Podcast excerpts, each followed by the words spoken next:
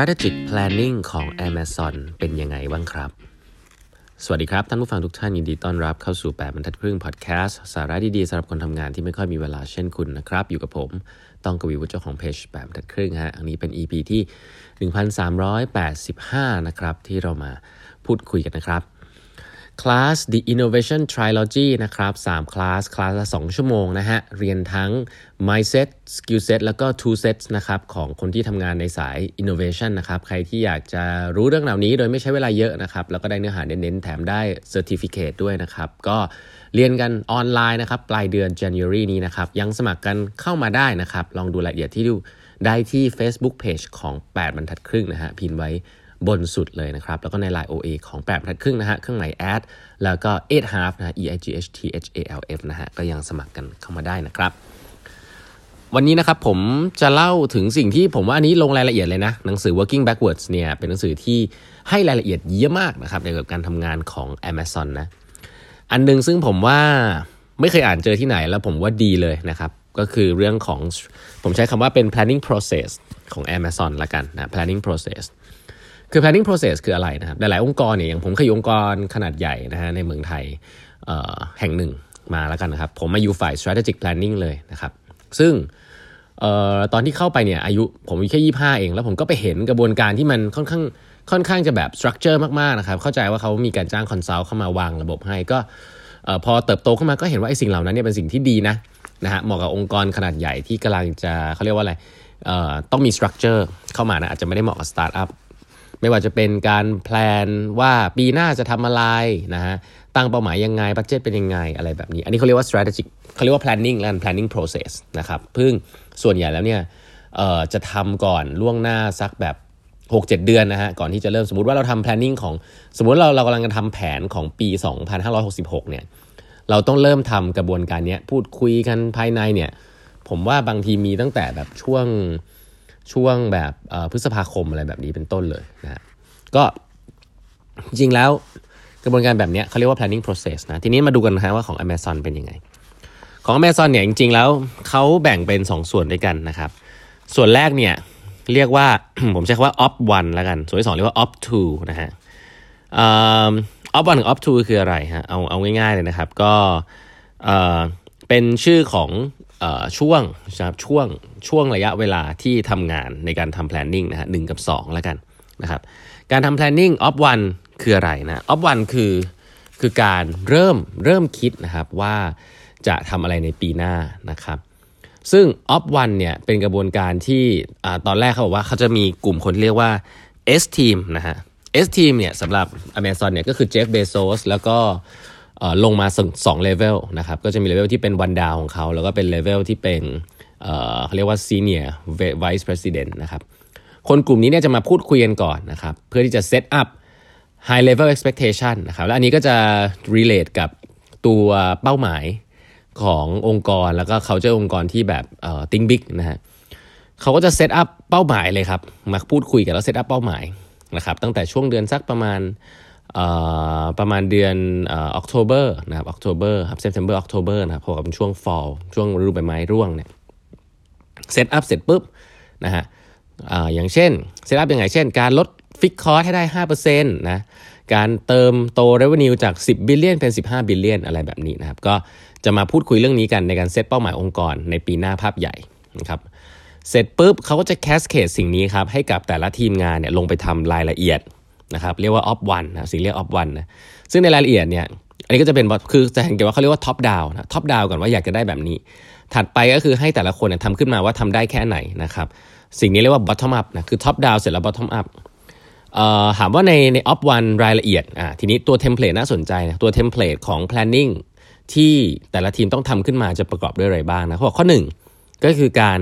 เขาเรียกว่า assessment of past performance นะฮะ including goal achieve goal miss and lesson learned ก็คือว่า เฮ้ย ปีที่ผ่านมาเนี่ยคุณทำอะไรไปได้บ้างละอ่าอันนี้อันแรกนะ ที่ผ่านมาทำอะไรไปได้ achieve goal แค่ไหน นี่ข้อแรก ข้อที่ 2 ก็คือปีหน้าจะมี key initiative อะไรบ้างนะครับ จะทำเรื่องอะไรบ้างที่เป็นเรื่องสำคัญที่ทำให้ตอบโจทย์ goal ที่ task case ลงไปนะครับข้อ 3 คือ detail income statement ครับ ผมว่าในองค์กรที่มัน settle แล้วประมาณหนึ่งเนี่ยแต่ละ initiative นะครับที่ส่งขึ้นมาว่าจะทำอะไรเนี่ยมันจะต้องมีว่าเวลาพูด income statement เนี่ยมันก็คือว่าทำแล้วได้ได้กำได้รายได้เท่าไหร่ แล้วใช้ใช้เงินเท่าไหร่แล้วสุดท้ายแล้วเนี่ย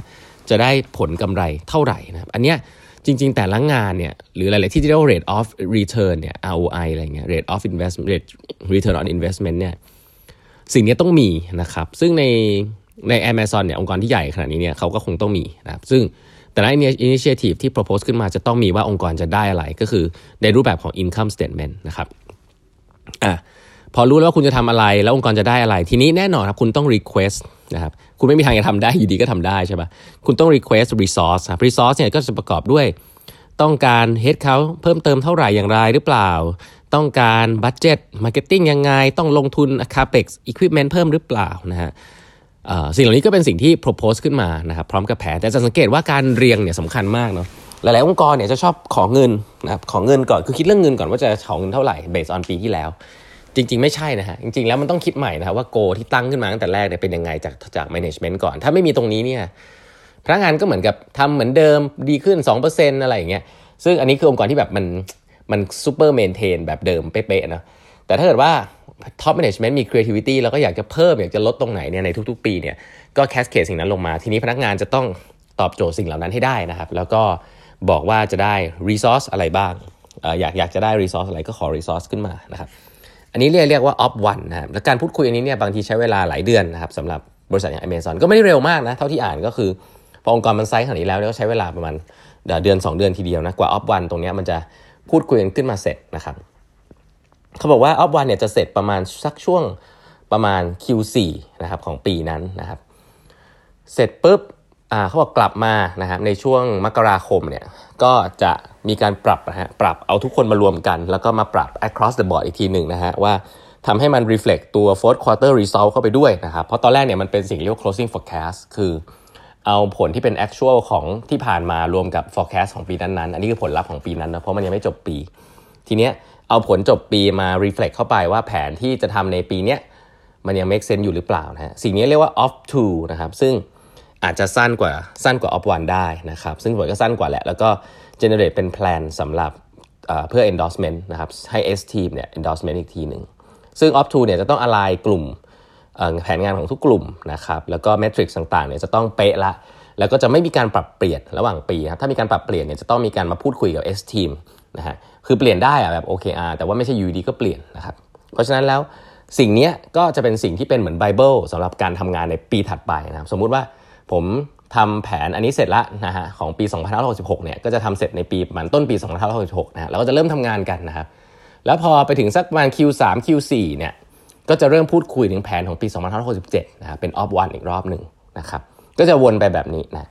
ใครที่ไม่เคยทำเรื่องพวกนี้เนี่ยผมต้องบอกว่า ถ้าเป็นสตาร์ทอัพเนี่ยบางทีทำแบบ 2 อาทิตย์ เดือนหนึ่งก็เสร็จละนะสำหรับแผนปีหน้าแต่สำหรับองค์กรที่ใหญ่ขึ้นเนี่ยอันนี้เป็น structure process มากๆนะครับที่บางที่เนี่ยที่มีฝ่ายที่เรียกว่า strategic planning เนี่ยเขาก็จะ control เรื่องเหล่านี้นะว่าส่ง template ออกไป เป้าหมายอย่างนี้คุยกับ management แล้วก็ส่ง template ออกไปให้ทีม fill out เข้ามาว่าทำได้ไหมแล้วก็ปรับแล้วก็ set OKR set KPI กันนะครับก่อนที่จะคือมันต้องทำก่อนหน้าปีที่จะ operate อะบางทีก็ใช้เวลา2อสเดือนทีเดียวนะครับก็ ผมเคยทำงานอันนี้มาก็เพิ่งมาเห็นคุณค่าของมันตอนที่แบบมาทำงานแบบมามารับผิดชอบงานจริงๆ ปัจจุบันที่แบบเป็นเป็นผู้บริหารเนี่ยก็แบบว่าเออสิ่งเหล่านี้เนี่ยถ้าคนไม่เคยผ่านมาก็จะไม่จะไม่รู้นะว่าหูจริงมันต้อง structure มากเลยนะฮะก็สิ่งเหล่านี้เนี่ยผมก็มาอ่านเล่มนี้ก็พบว่า Amazon ก็ทำเหมือนกันนะครับแม้ว่าองค์กรเขาจะอยากจะไปเร็วแค่ไหนแต่ตรงนี้เนี่ยถ้ามีคุณมีพนักงานเยอะเนี่ยสิ่งนี้ก็อาจจะเป็นสิ่งที่จำเป็นที่จะต้องทำนะครับ เดี๋ยวมีอะไรอีกที่เขาทำกันในการทำ planning process ต่างๆเดี๋ยวจะนำมาเล่าให้ฟังต่อนะฮะวันนี้เวลาหมดแล้วนะครับฝากกด subscribe แบบทัดครึ่ง podcast อย่าลืมนะฮะ class the innovation trilogy ใครที่อยากเรียนรู้ไงกับด้าน innovation แบบไวๆนะฮะสชั่วโมงจบต่อคลาสนะครับ เรามี 3 คลาส ถ้าเรียนทั้ง 3 คลาสก็จะได้ certificate นะฮะ สามารถสมัครกันเข้ามาได้นะครับ ที่ Facebook Page ของแบบทัดครึ่งนะฮะดูรายละเอียดได้เลยนะครับ แล้วพบกันใหม่พรุ่งนี้นะครับ สวัสดีครับ